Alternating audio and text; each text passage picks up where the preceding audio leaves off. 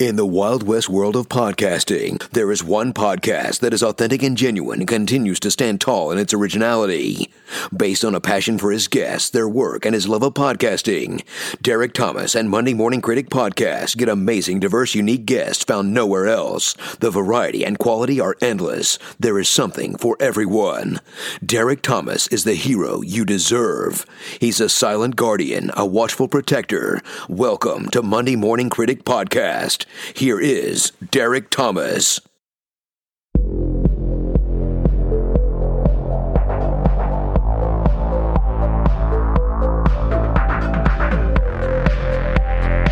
This is Matt Hill, and you're listening to Monday Morning Critic. Perfect. And this is Landon Johnson. You're listening to Monday Morning Critic. Excellent. So you guys are childhood friends. Do I have that part right? Yeah, That's great. we so, go way so- back. Yeah. So tell me about those like early days. Uh, were you like? So uh, this is my second interview. I'm bringing up the Fabelmans um, because it's just about it's just about love of movies, like and movie making. And the guest I had before, I thought of him. Then I thought of you guys because you're friends when you're younger. Mhm. Talk about the early days, your the interest that you shared, like anything you wanted to share uh, on that topic. Oh my God, Landon, you're going to be super embarrassed. Oh. Well, I mean, I'm going to be super embarrassed too. But we met in junior high school, and we immediately bonded because we were both big nerds, and we yeah. played. I think we were doing track and field, but we were also playing Magic the Gathering at lunch, and then Dungeons and Dragons, and we like we found we immediate we were immediate friends. We had a love of Tolkien. We were reading the same sci-fi and fantasy novels. We just uh, all the overlapping interest early on. Mm-hmm. Um, but I distinctly remember Magic the Gathering at lunch, our Oh, junior Oh, high school. Um, and then, like, very, very quickly, I um, I have been drawing since I was a little kid. I worked in comic books for a little stint as an artist. Um, so when we were in high school and junior high and stuff, we had this dream of making comic books together. Like that was the initial form of our collaboration. Yeah. yeah. Um, so there was a lot of that early on. Landon um, and another friend of ours writing short stories in this science fiction fantasy world, and you know, drawing it. Landon would come over on the weekends and spend the night at my house, and I, we'd draw comics all night. Simpler times. yeah, Simpler exactly. that hasn't happened in like twenty years. Times. Wha- So you guys don't get together for like any Magic the Gathering. You guys don't do that anymore. Like, Oh, you can't well, oh, no, we still nerd out for sure. Yeah, for sure. Matt just invited me to go play Warhammer with him. So, Yeah. yeah, The, yeah, the nerd is still very present. yeah, our nerd cards are legit. so, so I'm older than you guys. I'm 49, so I'm probably significantly older than you. But I will tell you that when I was younger, the term nerd was offensive. Now it's Mm. like a blessing. Like it's a, it's a, it's like if you're called a nerd, it's like thank you. Like I appreciate that. Like you know, Yeah. keep our it coming. I'll memory take it. of like junior high and being nerds is very different than like the way it exists now. Yeah. Yeah, yeah, yeah. Uh, so, what movies or actors, uh, Landon, if you wanted to start this, what what did you, what movies or actors or directors? I mean, I, I get the gist of like what the core of your relationship and rapport is. What about you know any type of shows or movies or uh, a genre, anything like that?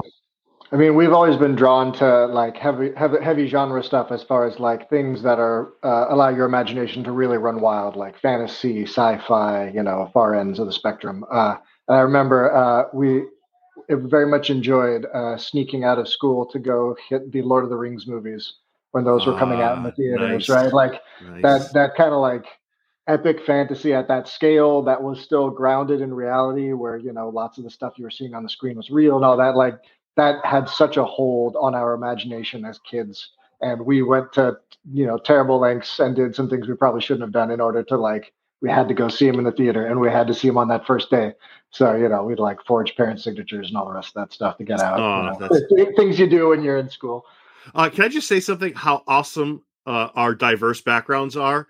Uh, I Landon, you look like you're ready for war. Matt's Yeah, ready. To, yeah. Matt's ready for design. Matt's got beautiful pictures for in his nursery. Like I just think it's awesome. Like how great is this?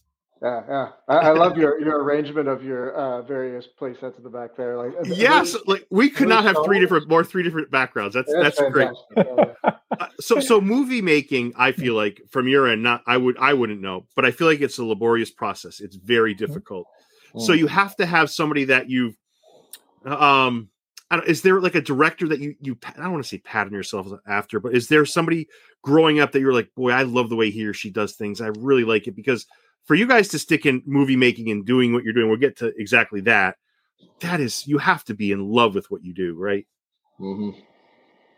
You know, I can speak for myself in that, like, my background is multidisciplinary. I've uh, had the opportunity to tell stories in a multitude of spaces, and I hope I get to continue to do it. So Right. my inspirations aren't isolated to film, and gosh, the inspirations have changed so much. Like I think what you know Jordan Peele and Robert Eggers are doing right now is incredible. Yeah. Um, and you know, I went through like a real Hitchcock noir phase when I was in college and was really digging on that stuff. Um, I've done a lot of theater work too. So, you know, there's a couple of um, European directors, Georgie Paro, that I just really, really idolize. Um, the way they approach staging, the way they approach their work with actors, and that kind of stuff. Um, uh, you know, early on, Landon, I don't, I mean, obviously, Landon brought up Lord of the Rings. So, Yeah, you know, great. Jackson and Spielberg Yeah. and, you know, some of that Coppola. Um, and then I don't, yeah. So my journey's been interesting, and I find myself pulling from all of these weird spaces, Right. the you know theater of the absurd movement, and uh, um, you know opera, and all of these other weird, disparate places. Landon actually went to film school though, so his journey might be more direct. Uh, thinking about the stuff that really inspired us, I remember, uh, oddly enough, maybe not oddly enough, but I remember uh, the first Batman uh, with uh, Christopher Nolan being a really yeah. compelling thing, not just because uh, I think in large part because we had just seen um, Memento. So you had this kind of just incredibly complex and fragmented narrative that somehow he managed to like piece it all together and make you really think. But then he kind of reinvented the superhero genre in a way by like telling that uh, origin story. And the way that the film is crafted is just it's one of those movies where you don't look at it and you don't go like, you know, this is like high art or something like that, but it's just so perfectly and meticulously pieced together. And then all the stories started coming out about how like they only had one cut, which who knows if that's true or not, but like it was very clear from the get-go that like his natural skill was just incredible. And so you watch something like that and you go, you know, I think I can get there. It's going to take me more time, but I'm, I want to get there, right? So then you've got a thing to aim for. Uh, and then, you know, Matt and I cut our teeth doing all sorts of random stuff. And I think there's a lot of wisdom in being able to start on projects that are achievable for you where you're at and making sure you can hit those goals and actually deliver something and then exp- stretch yourself a little bit and do the next thing and then stretch yourself a little bit and do the next thing. So like, right. Uh, early on in our career, uh, Matt mentioned I went to uh, uh, college for film. I mean, Matt says that, but then he went to college to tell like stories in all sorts of different formats. So he's got all that stuff under his belt too. But we did a micro budget feature. Landon, Landon, where did you go to school? If you don't mind me asking, where did you go uh, to USC. school? Oh wow, wow, yeah, Um, but uh, uh, Matt and I wanted to do a feature film before we got out of college, which was probably not the wisest idea in the world, but it ended up working out okay.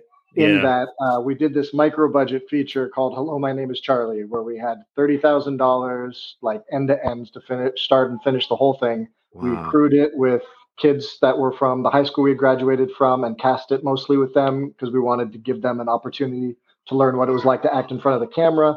Um, we gathered all of our college friends who are also all, you know, learning the trade of cinema, use them to like be the DPs and the camera ops and, you know, lighting crew and all the rest of that stuff. And we all just had a summer of kind of crazy fun getting together. Like we all crashed at Matt's house in, you know, on the days that we weren't shooting, um, crammed this thing out in like three weeks, cut it together. It ended up being like a super awesome fun thing, but that was kind of a, I think that was our moment of realizing that this is a uh, it's not a sprint uh, sport it's a marathon sport yeah, and we had the fortitude as friends and as artists to make that marathon get over the line and then you know keep moving forward so Matt, where did you? Well said, Landon. Matt, where did you go to school? I went to a tiny school called the University of La Verne, where I am the only person, to, to my knowledge, that has graduated with a degree in narrative technology. Wow, but you know what? Like you said, though, your background of this eclectic background you have, I think you guys are like well suited for each other because of your backgrounds, right? Mhm. If you both had same the same backgrounds, I don't think it works, right? No, we both bring something so unique, and that's what's really fun about our collaboration. Yeah. Is you know leaning into that expertise. We know what each other are good at, and you know Mm. we have a lot of trust, which is also super critical when you're trying to uh, when you've both got hands on the steering wheel. Right. Um, and knowing that, like, oh, if that's something that's in Matt's expertise, then we go with mine. But if it's with something that I know that Landon is really good at and he's feeling strongly, then like it should totally go his way. right. And when you're on set, you've got to make decisions so quickly most of the time that there's not time to step back and have a 10 minute conversation um, and shut down the set. You've just got to have the trust and you've just got to go. Um, Right. So, so making it like this this wonderful movie, we're going to get to it in a moment. When, when you're making it, is it your call? Because I've had other guests on where they get frustrated with the film process, right? Whether it's you know adding something, somebody per- somebody getting going in last minute, adding something to the script, or editing something they probably weren't supposed to, or a producer probably dipping his or her nose where they shouldn't have. Is that like common? Is it is it so just like what's the process? I mean, I guess if you if you tell me the right answer and you're crapping on somebody, I've kind of ruined like I don't want to ruin anything, but Well, let, let me let me phrase it. Is it is it frustrating sometimes? I guess is that a better way of saying it? We'll, we'll keep it delightfully general in that Okay. Matt and I have had this running joke now that we uh, we tried to cram every possible horror story that you hear about independent filmmaking into this first one so that we could just get them all out of the way. So the next one should be breeze. Um, but like everything you listed and more, you know, Yeah. yeah, yeah, all, all of it happened for sure. I will say though that like by nature, like the, we alone couldn't go and make the next great American film. We might be able to go paint the next great American, you know, uh, portrait, but we can't make a film alone. Um, so it's you know it's a collaborative process by nature, and so you are inviting those things in, and I think it's Right. really important to know from the get go kind of what you're getting into, and like we really like the collaborative process. So like as frustrating as that can be at moments, there's also moments where someone brings something to the table that you didn't know you wanted or didn't know Yeah. you needed. Right. Um, and so, like, it's a balancing act. We always talk about for us in our collaboration, like finding the things that are absolutely unchangeable, that are so core to our vision that they can't be messed with. And then the rest of it is up for debate. You know, the rest of it is is malleable based on the resources, the day, the time, who else is at the table with us, all of those other factors. So uh, as frustrating as it can be, it's also a feature and not a bug of the process of you know collaborating on something that takes literally hundreds of people to make. Yeah, and, and and and I wish so and so would mind his damn or her damn business. Also, yeah, you know, There's that too. There's that too. a producer showing up and handing you pages and being Yeah, like, "This yeah. is what the scene, Yeah. the scene should be like," and you're like, "Yeah, that's not the scene." Yeah, yeah, Thank it's like, you, yeah, yeah. but that's we're just gonna put that over here. AD's like pulling on your shirt, going like, "Okay, it's time to you know call action." You're like, oh, Yeah. Yeah, yeah. They're handing you pages. Yeah. so so I, I just love war movies. I mean, my dad and I bonded to them. Like we, I, I love them. I love this. Um, let me ask you: Are there war movies coming into this that not that you had in mind because this is clearly original in its own way, but are there movies like that you had in mind uh, uh, that you just liked going into it, that you admired going into it? Well, yes. there's I'm sure there's some, many, like but- weird. Like we talked about the conformist a lot Mm. um, when we talked about how we wanted to approach this film and really how we thought it would look. Um, we really love that. There's also a film called The Miracle of Bern, which is a German film, um, uh, actually post World War II, that we also really, really loved and informed a lot of it. Um, yeah, I, I, I remember talking about uh, Path to Glory, though I don't actually know how that film informed this one now. Yeah, Yeah. but Yeah. It's a little bit of Um, a funny thing. Like we, we love all the ones you think about, like you know, uh, Saving Private Ryan and think, things like that. But I think it's because we appreciated uh, and enjoyed these kind of bombastic, really big stories that uh, we were led to tell a story that was more intimate. Or like Yeah. you know, yeah. what what does it look like to see the story of the person who's behind enemy lines who doesn't want to fight but wants to resist? Sure. like how n- not many people are telling that story what does that story look like and so then working on something like that i think to some extent is motivated by the fact that other people have done the big battle scenes and done an incredible job of it Right.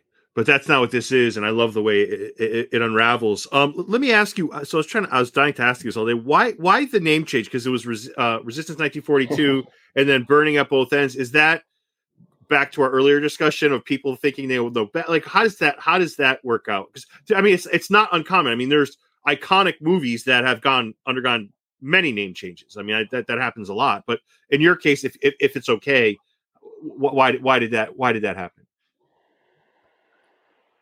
I'll jump in. oh, did we lose Landon? Landon, you were so still. I thought we lost you. Um, it, it, purely practical. We, you know, Burning at Both Ends was the the first title of this film, and it's still our favorite title. But due to the process of filmmaking, we yeah. released foreign first. Um, we didn't have control over name changes in some of those territories it got changed over there. And then when it came time to do our domestic, they wanted it to match the title in other English speaking territories. Gotcha. Um, gotcha. And so it was a really practical decision. Um, and, you know, we felt like we needed to support the process at that moment. And yeah. uh, um, so it is Resistance 1942, which isn't a, a bad title. We just favor, and we like the poetic title. yeah, yeah, yeah, yeah. You, you know, I, this is this is I think the second or third time I've had co-directors on. I had Tyler Nilson and Michael Schwartz from Peanut Butter Falcon. Oh, cool. Um, and, and I know your background, and, and I get that. But but how does it work? How does the process work, Matt? Is there something particularly that you do really well? Landon, is there something that you do really well? We talked about each of you bringing your own thing to the project. Um, is there like in this case? What do you think the, the I'm sure there are many things, but like what do you bring to each other to come? Because co-directing is not it's not uncommon, but it's not super common. Like it's not like you don't see it all the time. You see it. Um, it's more impressive when it's done well, like it is here. But just talk about what that's like. And, and I, I understand the background, but just the project itself. Yeah, I mean, Matt touched on with regards to you know each of us having our expertises. So yep. like I do photography and I'm very into music, um, things like that. So if it tends toward that side of things, sound design, stuff like that, um, in general, we'll kind of default toward what my instincts are. Matt has done incredible work with like set design. He's mentioned he's an illustrator. So if it's something having to do with the visual language and things like that, we tend to rest on his expertise. Uh, but I mean, if you ever get a chance to like sit in a writing room with us or be present when we've got a you know creative disagreement or something, we're pretty brutal with each other, uh, but in like a really good way. Like that's that trust that we've built up over the years, where one of us can be like, "Well, what about this?" The other can go, "That's a really dumb idea.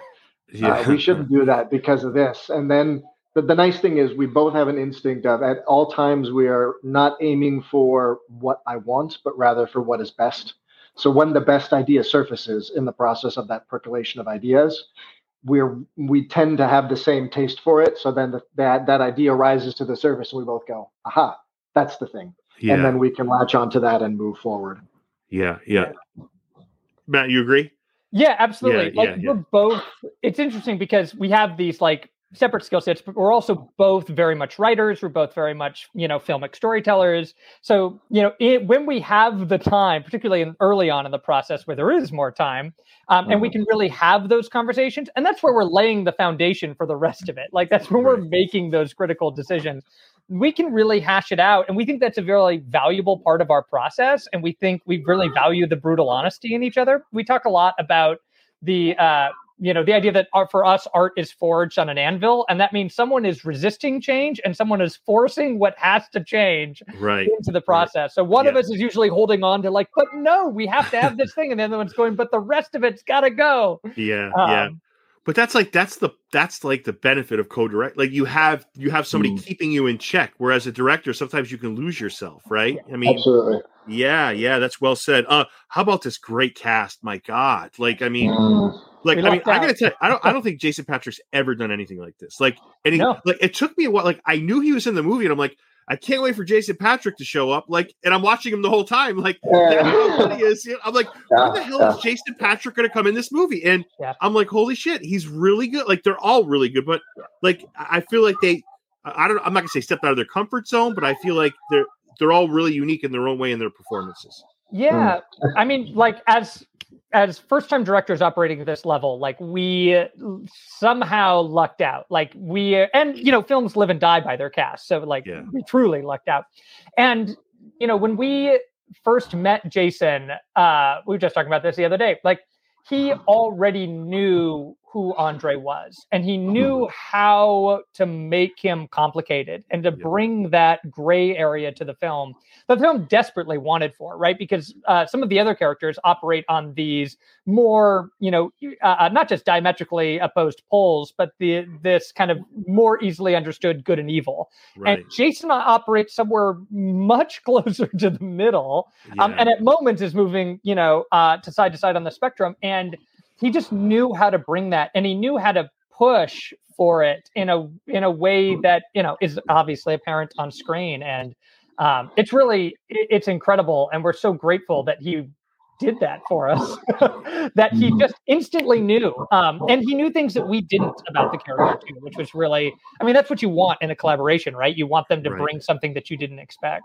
Right. Landon, is there ever a time where like so it, it reminds me of the same question I asked. There was I had a director on who who did a a, a war movie, a, a much different war movie, and and Michael Caine was in it. I said, "Well, what Hmm. on earth can you tell Michael Caine that he has like you guys are in the same spot with like J- Judd and and and, and um and, and Car- like like what do you say to Cary Elwes that he hasn't heard before? Like I mean, I'm not saying you guys aren't capable. I'm saying these guys are at the top of their class. Like sure. how do you how do you handle that part of it? You know, it's like an all star cast. Yeah, I mean the it's one of those funny things that they don't really teach you well uh, in things like film school. Is you you learn a lot in film school about how to like direct someone to get a performance out of them, but when you hit a certain level of cast, like they're going to Yeah. deliver a performance that is of a sufficient quality to get to to begin with. So usually the conversations end up being very philosophical and very grounded in where the character came from. You're you're usually not talking about the scene. You're talking about what happened before the scene and what happens after the scene. Where did that character come from before they walked in the room? Where do they go after they leave the room? And then they, because they are such incredible actors, are able to take that info, import it into who they are as a character, and now enter that space with an emotional state already there that you can read as a human being enjoying the movie, and then leave and like you end up, you know, telling these mini stories that have their own arcs within each scene that then propels pro- propels the kind of larger meta arc of the film overall. Uh, so yeah, like working with people at this level is a ton of fun because you end up uh, you're not worried about the nuances of like very small little nitpicky things. You get to talk about much kind of grander ideas of you know why is your character acting in this particular way in this particular moment with reference to the other person. That's a great answer, Matt. Uh, I mean, I, I can echo Landon Yeah. for sure. I'll just Yep. I'll just add, I guess that like I I was listening uh, to Judd talk about the film uh, this morning because he did a radio thing, Yeah. and you know he was talking about how he immediately knew that Bertrand was going.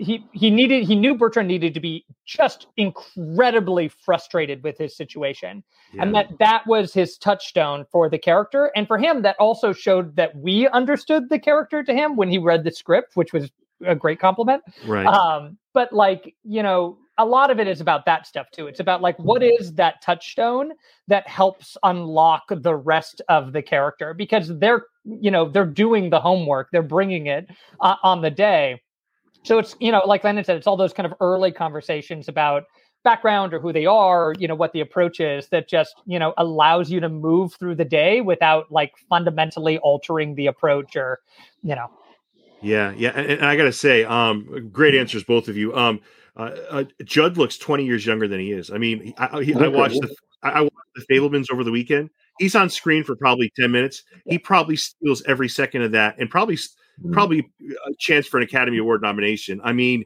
same thing in this movie too. He's just so good. He's Yeah. so good.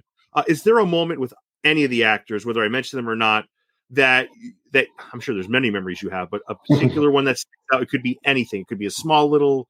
Is there anything that sticks out from any of the cast that whether it was a learning experience or or something you remember Mm. fondly?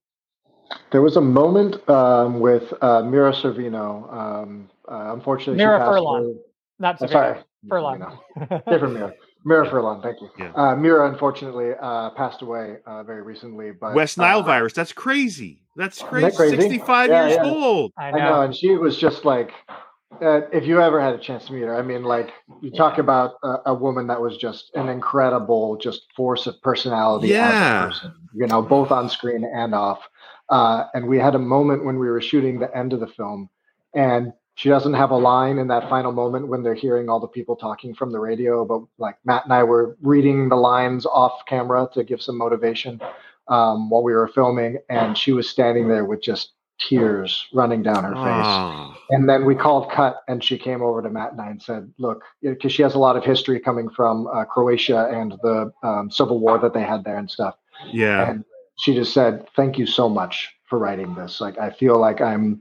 able to let the world know what it feels like to resist something, to lose much, and yet to rise above and come out on the other side. And like ha- having someone who has had personal, real world experience with something like that, to then say that they felt like what we had written and what we were capturing on screen was touching them at that level was that is a memory that will stay with me my entire life. Oh, that's beautiful. That's beautiful. Well said. Uh, Matt, I mean, we're not going to top that, but my favorite. I mean, Judd is a force of nature. Like, yeah. I hope they. I mean, I, he needs to live forever, but also I hope they reverse engineer him because that man has so much energy. He's just bounding around set all the time. He's a big goofball, always telling mm. stories, doing impressions, and we totally didn't expect it. And there's, uh, you know, a moment late in the film where you know he has this turn and he decides he's going to go do this thing that's yeah. very dangerous and um, we were, as we were approaching that scene, I, he comes up to Landon and I, and he's been, you know, he's just so jovial. And this was fairly late in the filming process, and he just looks at us both and he goes, "Watch it, I'm going to make you cry." And he just like, he's so jovial, and he just turned on a dime.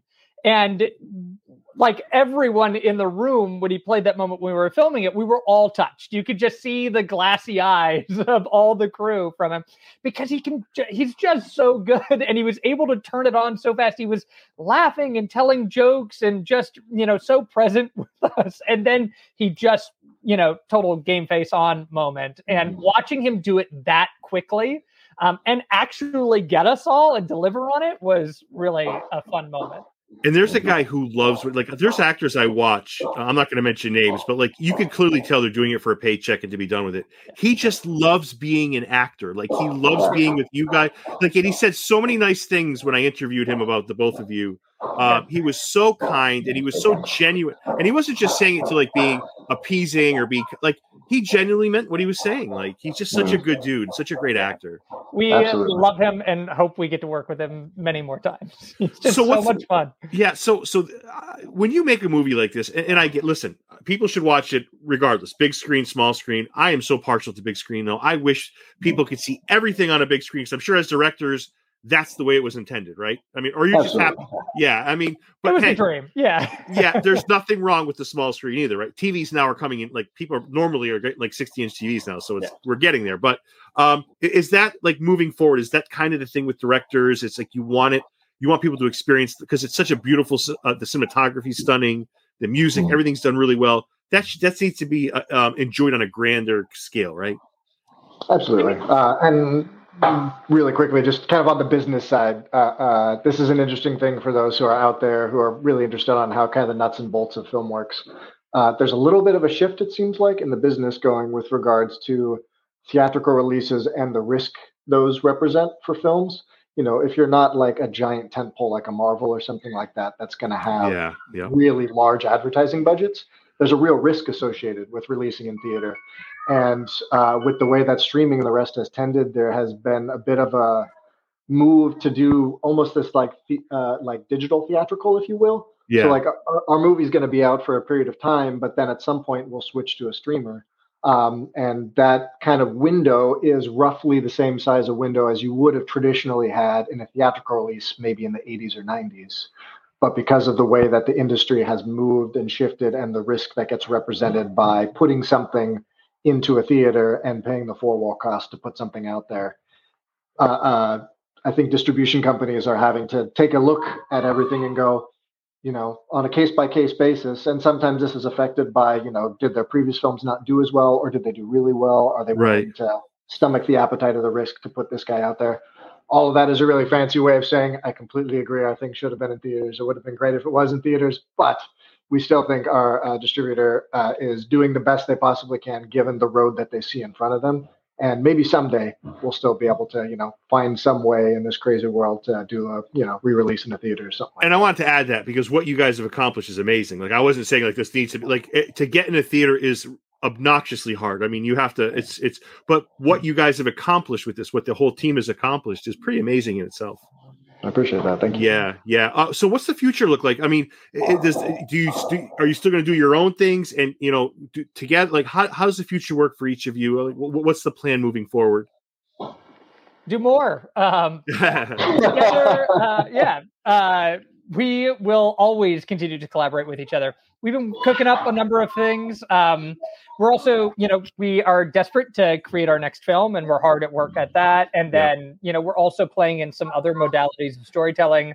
Um, we're playing in the immersive space as well. Um, yeah, hopefully, lots more to come from us. Very nice. Um, nothing I feel like we can talk openly about, but we are, you know, creative storytellers at heart, and uh, um, we're just going to keep, you know, creating and and finding new stories to tell.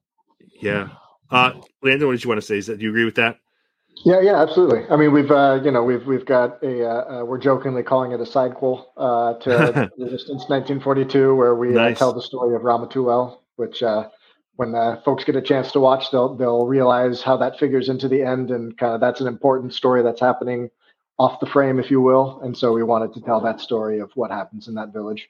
Uh, so yeah, we've we've got quite a few things coming down the pipe if you ever need a um overweight aging podcast host, I might know a guy. Uh, oh, yeah, yeah, absolutely. Yeah, yeah. might, you know, very similar to Elwes' role in the in the movie. I'm not saying maybe, uh, but yeah, uh, I want to say that you guys you guys make for a hell of a team, and thank you so much for coming on the podcast today. You're really nice guys, and I totally enjoyed this interview. Uh, thank you so much. This has been great. Thanks for having us. It's fun to come and chat. Thank you for listening to Derek Thomas and Monday Morning Critic Podcast. If you enjoyed this episode, you can also connect with Monday Morning Critic on Instagram and Facebook, MDM Critic on Twitter, subscribe on Apple Podcasts or wherever podcasts are found. All episodes available www.mmcpodcast.com.